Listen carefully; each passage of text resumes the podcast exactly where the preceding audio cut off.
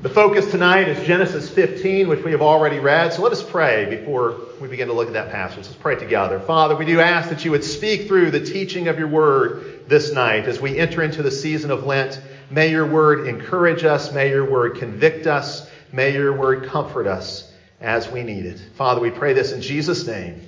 Amen.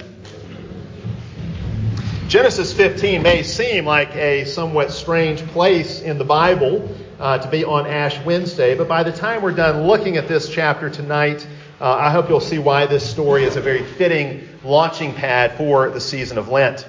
Uh, in this chapter, Abraham raises a series of questions. Uh, really, their problems he is facing, really, their fears he is facing, and God addresses each one in turn. Uh, I like how one pastor has put it if the problems of life overwhelm us, we call that fear. If the problems of life overwhelm us, we call that fear. But if the promises of God overwhelm us, we call that faith. And it's going to be one or the other fear or faith. Either your fears will run your life or your faith will run this life. Either your problems will overwhelm you or the promises of God will overwhelm you. Faith in God's promises is the only answer to our fear of life's problems. So this text is really uh, about a battle between faith and fear. Uh, it's Abraham's problems versus God's promises. And as we're going to see, God's promises win out in the end. And so faith drives out fear. And of course, we also need to see that what God did for Abraham, he can do for each of us as well. The chapter begins after these things. Well, after what? Well, after the events of chapter 14. I suppose that's obvious enough. Uh, but in chapter 14, something really significant happens. Uh, Abraham gathers up an army of men from his household, a kind of crack team of soldiers, the Navy SEALs of Abraham's household, if you will. And they're able to go, even though they're greatly outnumbered and outmatched in all kinds of ways, they are able to defeat the kings of the land and rescue Abraham's relative Lot, who had been taken captive. But despite the victory, Abraham was afraid, and with good reason. After all, he had to wonder if the people of the land would regroup and seek revenge. And so the word of the Lord comes to Abraham in a vision saying, Do not be afraid, for I am your shield and reward. God says to Abraham, you don't need to be afraid. You don't need to fear a counterattack. I will be your shield, protecting you from your enemies. And if God is your, shield, you obviously have nothing to fear. Further, God says, I will be your great reward. It's very interesting at the end of chapter 14, after Abraham defeats the kings of the land, he refuses to take any reward. He refuses to take any battle plunder for himself. The king of Sodom actually offered Abraham anything he might want from the spoils of battle, anything he might want to take for himself.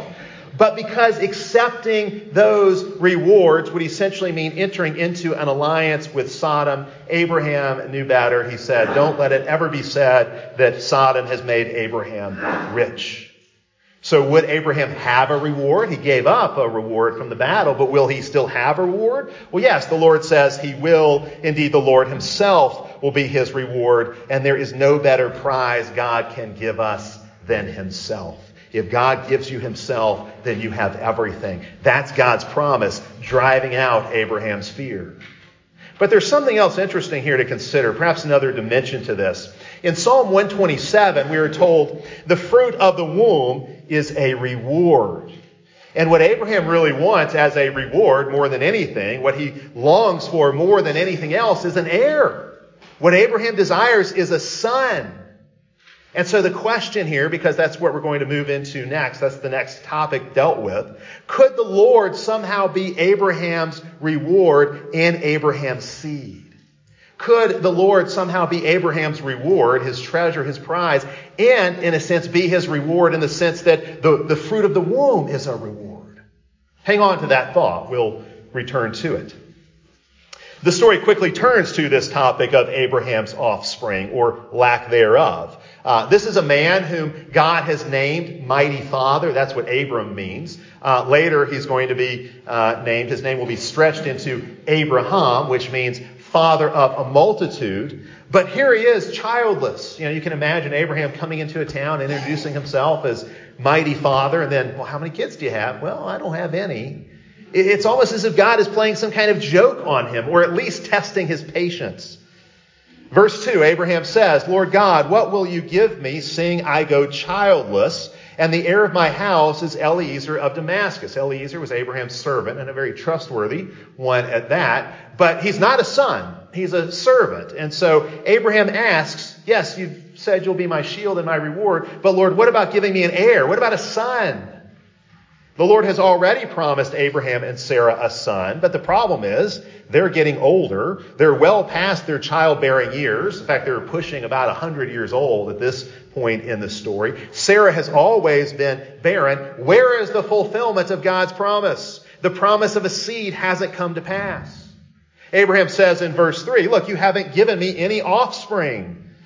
But the word of the Lord comes again to Abraham in verse 4 to overcome his fears. Again, it's fear versus faith. It's his problem versus the promise of God. The word of the Lord comes to Abraham again. One who comes from your own body shall be your heir. The word of the Lord brings Abraham this promise again. And then the word of the Lord, seems the word of the Lord is appearing to Abraham in the form of a person here, not just something spoken, but embodied in some way. The word of the Lord brings Abraham outside his tent and says, Look up at the stars and count them if you can. So shall your descendants be. Abraham is told here he will not only have a son, he'll have a great multitude of descendants, a whole galaxy of descendants. And these stars symbolize his descendants really in both quality and quantity. They will be like the stars. They will be rulers. They will shine with glory. They will be a heavenly people, citizens of heaven. They'll shine brightly into the darkness of the world. But they will also be an innumerable multitude, a great heavenly host, like the stars of heaven. And then we come to verse 6, which is one of the key verses in all of Scripture, quoted several times in the New Testament by Paul, by James. Even though Abraham has no seed, even though Abraham has no son, he believes this seed promise, this son promise, and so the Lord declares him righteous. Abraham trusts God's promise. Abraham trusts the seed, the son to come, and so he is counted righteous in the seed, in the coming son. Once again, faith overcomes fear. Promises overcome problems. But Abraham is still understandably bewildered. He believes this unbelievable promise, and so he is declared righteous, but he still has questions, and in a way that ought to encourage us. Uh, we can be walking with God for quite some time, as Abraham has. We can see God do mighty things in our lives, as Abraham did. We can be declared righteous by God. We can be justified before God by faith and still have questions. And so it is with Abraham. The Lord has reiterated the promise of a son. Now he reiterates the promise of a land in verse 7. And these promises go together the seed and the land. God promises a person and a place, a family and a home. These promises go together. But then in verse 8, Abraham asks for a sign. He's got this whole package of promises given to him, but how can he know? He knows that this is the Lord's way to give his word and then to give a sign to go with the word, an additional witness. Every matter is established on two or three witnesses. So Abraham has the word, the first witness. He asks here for a second witness. He asks the Lord, How shall I know I will inherit it? Abraham wants his assurance bolstered. How can he know he will have an heir when he's childless? How can he know he will inherit the land when it's still occupied by the Canaanites? In other words, how can Abraham know God will fulfill his promises? How can Abraham know God will keep his covenant? We'll look at what God tells him to do. It seems like a bizarre ritual to us, but it would have made perfect sense to Abraham, and we'll see why shortly. Abraham is told to take various clean sacrificial animals. Later in the sacrificial system, when the sacrificial system is established for Israel, the kinds of animals that Abraham takes here are the kinds of animals the Israelites can sacrifice. He takes a three year old heifer and a female goat and ram, a turtle dove and a pigeon, three years perhaps, because that's how long Abraham has been dwelling in the land. And he cuts up the animals, not the birds, but he cuts up the animals in two uh, pieces, and he sets the pieces opposite of one another. And vultures come down wanting to feast on the carcasses, but Abraham drives them off. And then we're told that as it comes to the end of the day, as the sun begins to go down, this is emphasized, the, the sun going down, darkness coming across the land, Abraham falls into a deep sleep. And indeed, not just any kind of sleep, but a horror and a great darkness fall over him. This is not just an evening nap. This is a special kind of sleep. It's as if Abraham is put under some kind of divine anesthesia. It's the same kind of special sleep that Adam fell into in Genesis chapter 2 when he goes into a deep sleep and then God forms the bride, forms the woman out of his side. Okay, usually if your side gets ripped open like that, you'd wake up, most likely, from your sleep. But not Adam, not in this case. It's some kind of super deep, trance-like sleep. It's a death, essentially. And the same kind of language is used here. It's a kind of sleep that is virtually a death. Adam died after a fashion, and then he was raised up, resurrected, as it were, to find that God had given him a bride, that he had moved from one degree of glory to a greater degree of glory now that he has this woman. The same kind of thing is going to happen with Abraham. He'll fall into this deep sleep. It'll be a death. He'll be resurrected as a new man. What's he going to find on the other side of this death sleep when he is resurrected? Well, the real key to understanding that is to look at what happens while he is asleep. The vision he is given is the key. Now, cutting up animals like this, like God commanded Abraham to do, this is obviously a sacrificial procedure. Abraham is acting as a kind of priest, cutting up sacrificial animals. This is a covenant making ritual. Literally, this is the procedure to cut a covenant. That's the Bible's language. Covenants are made through cutting, through the shedding of blood. Now, when we think of a covenant, uh, probably the first thing that comes to mind for us is a marriage. You know, we, when we talk about covenants today, that's usually what we would think of first is the covenant of marriage. A wedding is a covenant ratification ceremony. And think of the different elements that go into that kind of ceremony. Uh, we've got different rituals and promises that are made and that kind of thing. Uh, this is similar to that. Although there are obviously some pretty significant differences too. You think about a wedding, you decorate uh, the place with flowers, not with animal corpses uh, the way you have here, not with an aisle stained with blood. There is an aisle here because the pieces of the animals are put opposite one another. There is an aisle, but you're not going to have a real pretty bride in a white dress walking down that aisle, uh, as we'll see. Something very different is going to happen here. But there is something in this ritual, there is something that it has in common with a wedding. Think about a wedding. What happens in a wedding? You have a promise. In a wedding, promises unto death are made. The wedding ceremony forms a till death do us part relationship.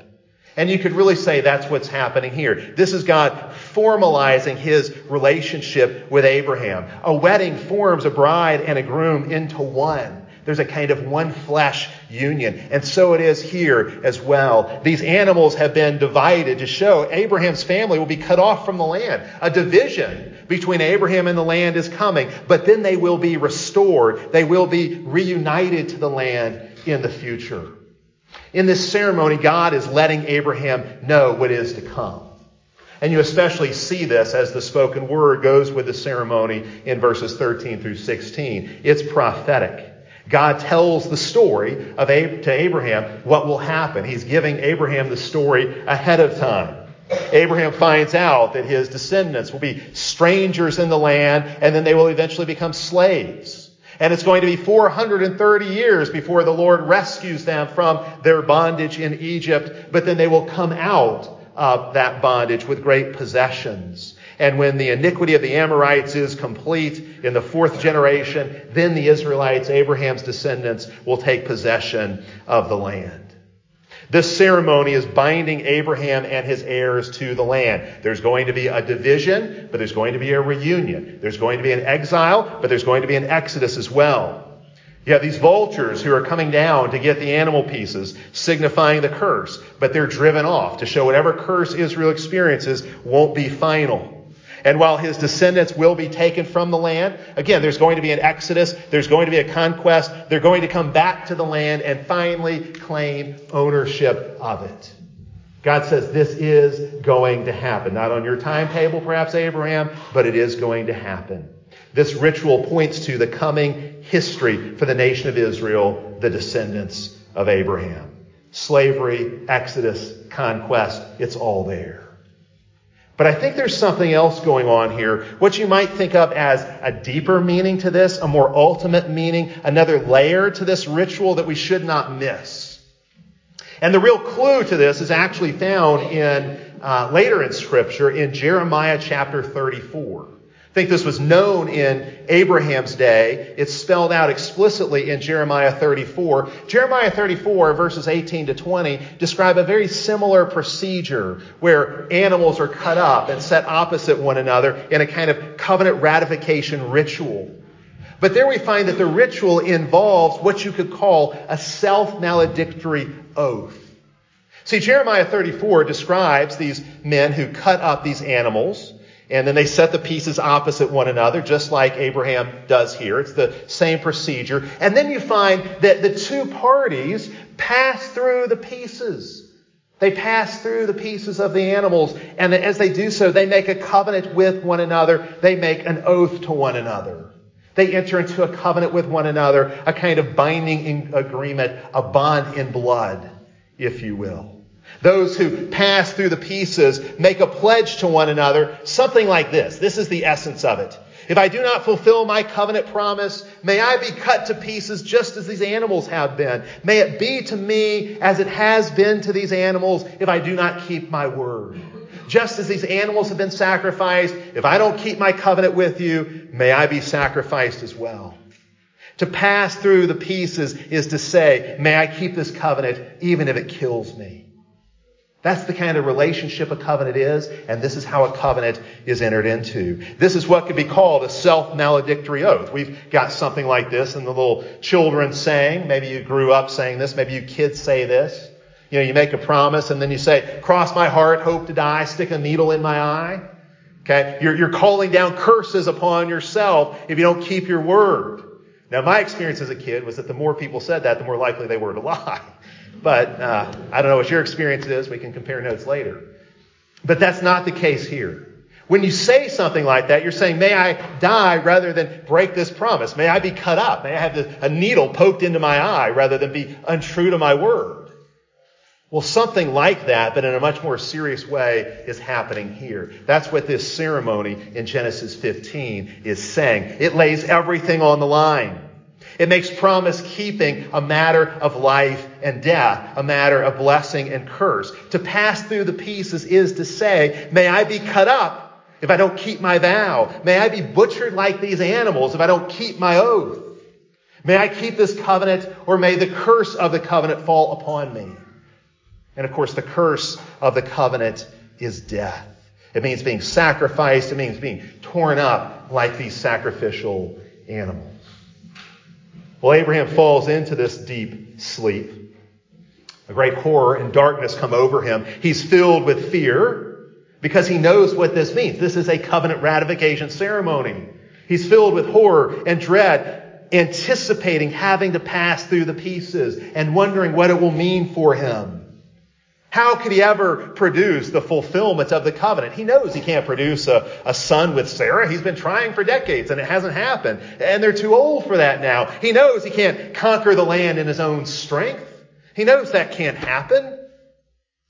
But as Abraham is in this deep sleep, in this deep darkness, what happens? Who passes through the pieces? Verse 17. And it came to pass when the sun went down and it was dark that behold, there appeared a smoking pot and a burning torch that passed through the pieces. Thus we could say making a covenant with Abraham and reiterating the promise God had made of an heir and a land. Indeed, God goes on. The Lord says, To your descendants I will give this place, from the river of Egypt to the great river Euphrates. I will give the Canaanites into your hand. What just happened? What does it mean? What does Abraham see? The Lord alone passes through the pieces. The Lord puts himself under oath. He puts a curse on himself. The Lord alone takes the self-maledictory oath. The Lord is telling Abraham, I stake my life on this. The Lord says to Abraham, I am taking full responsibility for the fulfillment of these covenant promises. The Lord says, I will keep these promises even if it kills me. Even if I have to be sacrificed like these animals, I will keep my word to you, Abraham. This is how you can know for sure. Cross my heart, hope to die. That's what God says to Abraham. The smoking pot and the burning torch, these are obviously a theophany, much like the cloud and pillar of fire that will lead the Israelites. This is a, an appearance, a revelation of God Himself. God appears to Abraham passing through the pieces making this oath, swearing by himself that he will do what he has promised. Now, how does God fulfill this? How does God ultimately fulfill this covenant? Well, fast forward from Genesis 15 to Mark 15. To another time when the land is covered with a thick darkness, with the dread of a thick darkness. And what do we find? now we find the Lord ultimately fulfilling this promise. We see the Lord keeping his oath. What do we see in Mark 15? Abraham's seed, the true Isaac, Jesus Christ, the Lord in human flesh, the one who is Abraham's reward, the one who is Abraham's son, sacrificing himself in order to fulfill these covenant promises.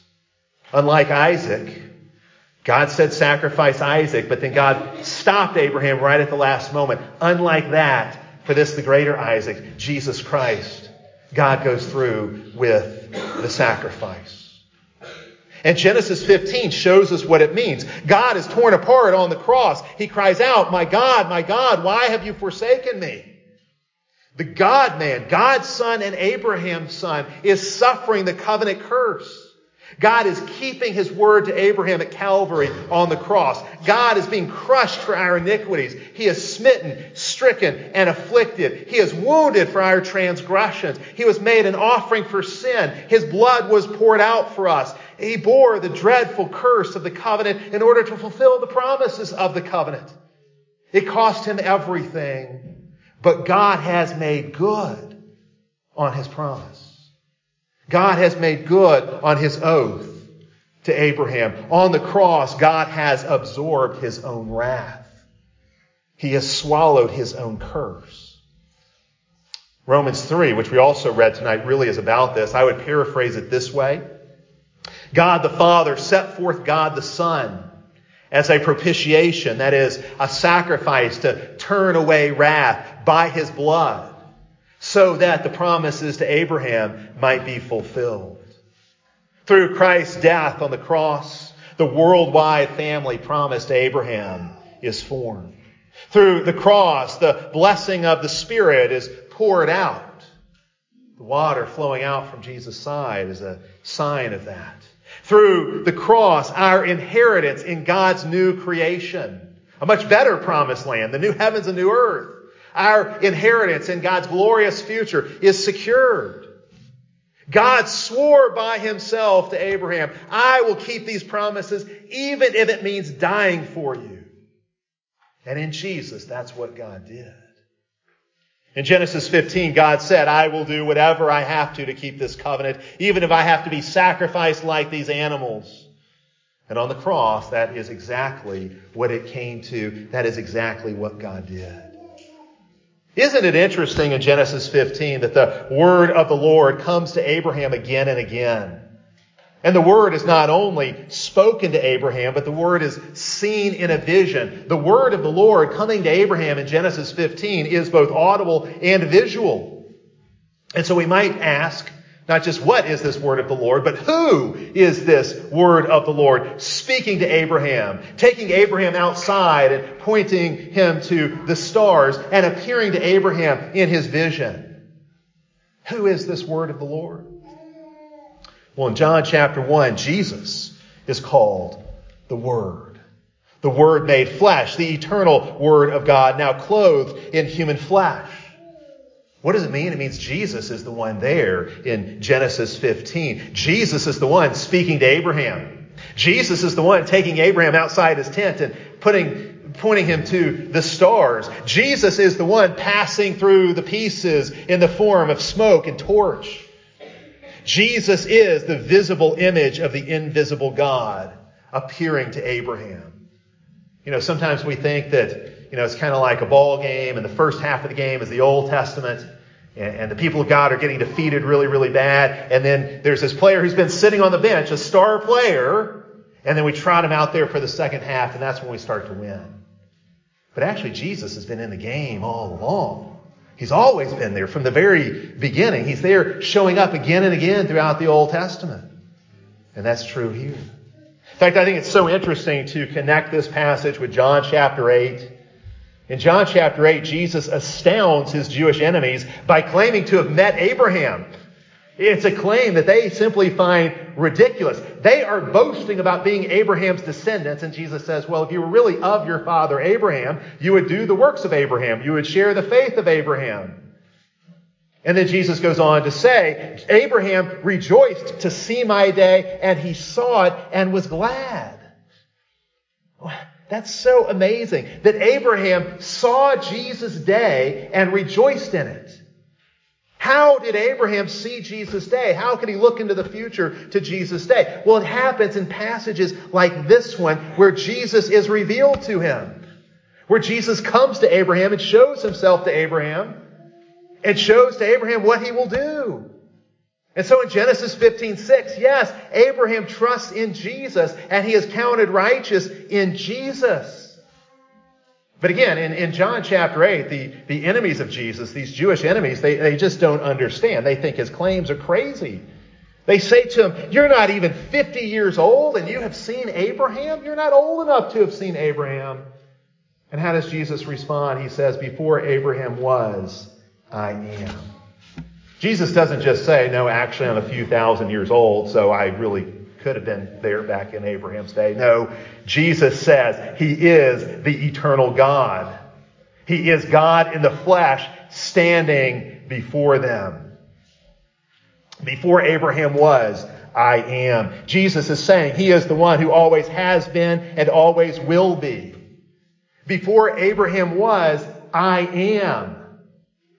That sounds like a grammatical mistake. I mean, shouldn't he, have, shouldn't he have said before Abraham was, I was? Wouldn't that make more sense?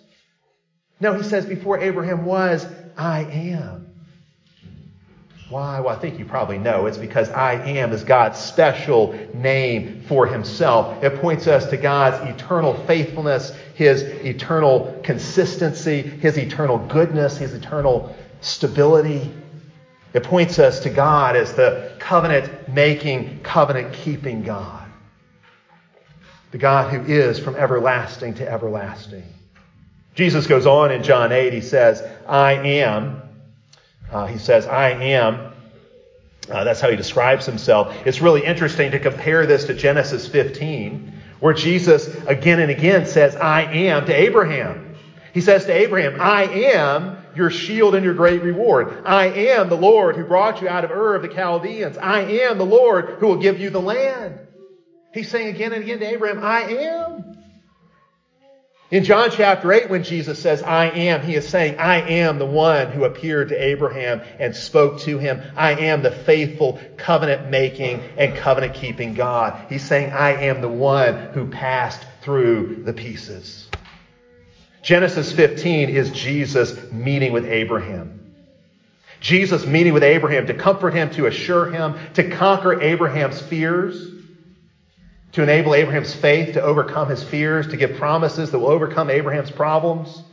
Indeed, Jesus is the one in whom the fullness of time will enter history. This is the message for Abraham. He will become the incarnate Lord, the eternal I am, now made flesh. God's son, yes, but also the son God promised to Abraham, Abraham's promised seed.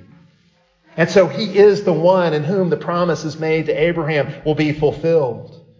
Jesus speaks promises to Abraham, But more than that, he is the promise made to Abraham.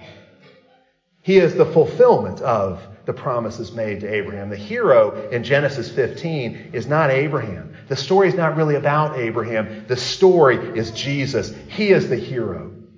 It's all about what Jesus does for Abraham. It's about what he will do in history. It's about what he does for each of us. Like Abraham, we can be racked with all different kinds of fears. We are fearful when life threatens to overwhelm us, when the problems of life seem to overwhelm us. But we fight those fears with faith. This passage shows us we should let the promises of God overwhelm us. We should let the promises of God overwhelm our problems. We should let the faithfulness of God overwhelm our fears.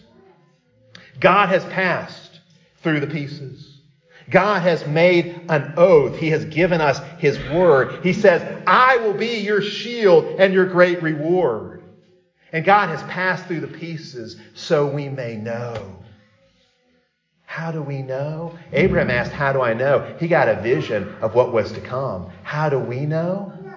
We can look back at what he's already done. Jesus was ripped to pieces. His blood was spilled. He endured the darkness and death and curse of the cross so we may know.